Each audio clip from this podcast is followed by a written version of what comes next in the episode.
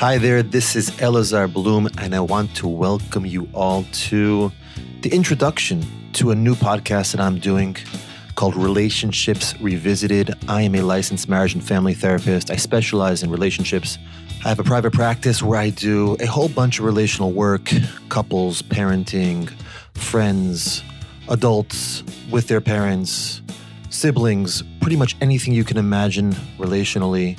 And I want to tell you who I think this podcast is for and why I think it's so important. Relationships are the most important aspect of our life. I know that's arguable, but I truly believe that. I truly believe that it's in the relational space that we can extract the most meaning and the most significance out of life.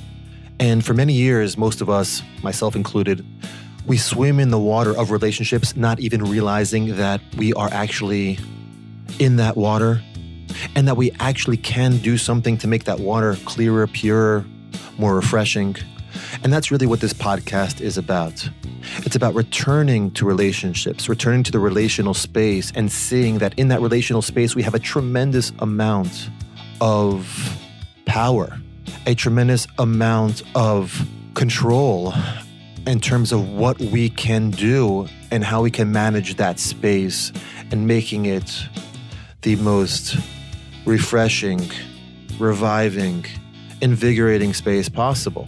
So, this podcast is really all about that. Some of the episodes are going to be related to couple relationships, others are going to be about parent child relationships, others are going to be about the relationship that we have with ourselves, which is a really important relational space. And I hope to update this weekly.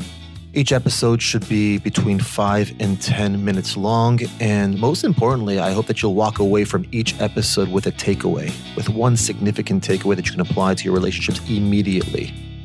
So I do hope you will join me on this journey, and I'm looking forward to it.